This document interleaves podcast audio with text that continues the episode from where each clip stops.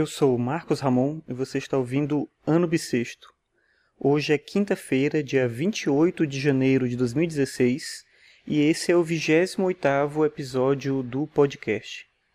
E hoje eu vou falar sobre coisas que a gente deveria aprender na escola desde sempre. Eu acho que a gente tem um modelo educacional que é muito voltado para o conhecimento historicamente constituído. Então a gente aprende ciências, a gente aprende matemática, a gente aprende linguagens e, claro, tudo isso é importante. Mas é importante também desenvolver habilidades sociais, aprender a se relacionar com as pessoas, aprender criatividade. Esses dias eu estava lendo um texto que falava justamente um pouco sobre isso, sobre como é tão importante aprender a disposição para criar como é importante aprender matemática ou ciência ou qualquer outra coisa.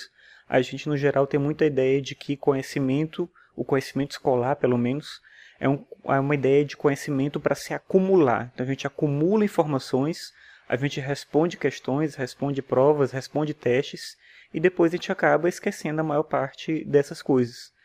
No lugar disso, a gente podia talvez incentivar essas crianças a pensar por conta própria, a estimular nelas uma capacidade de olhar para os problemas e encontrar suas próprias respostas. No geral, a gente acaba tendo um pouco de, não é preguiça, mas é um pouco de dificuldade em olhar para algo que é diferente e encontrar uma resposta que não é daquela forma como disseram que a gente deveria responder. Então, eu penso que essa é uma habilidade bem importante que a gente nunca aprendeu de verdade, para não dizer, eu estou falando por mim, claro, né? Estou falando por todo mundo, mas estou falando pelo modelo educacional que eu conheço e com o qual eu convivo.